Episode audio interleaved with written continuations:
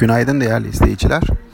Geçtiğimiz hafta kur tarafında artan oynaklık ve buna paralel olarak özellikle banka, perakende ticaret ve gıda sektörü hisselerinde belirgin satışlar vardı.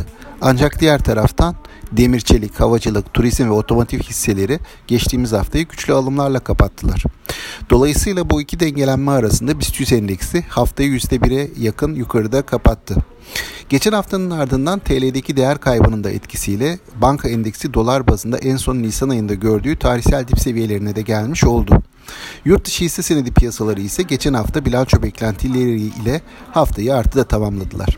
Yeni haftanın başında yurt dışına baktığımda hani nispeten daha sakin bir hava var. Asya piyasaları bugün biraz karışık açıldı. Bize baktığım zaman yurt içinde kur cuma günkü seviyelerinde aşağı yukarı. Ben hani çok e, büyük beklentilerde değişiklik beklemiyorum. Dolayısıyla bu haftaya başlarken BIST 100 endeksinin yatay bir açılış yapacağını tahmin ediyorum. Tüm izleyicilere sağlıklı, bol ve bereketli kazançlı günler dilerim. Yeniden görüşmek üzere.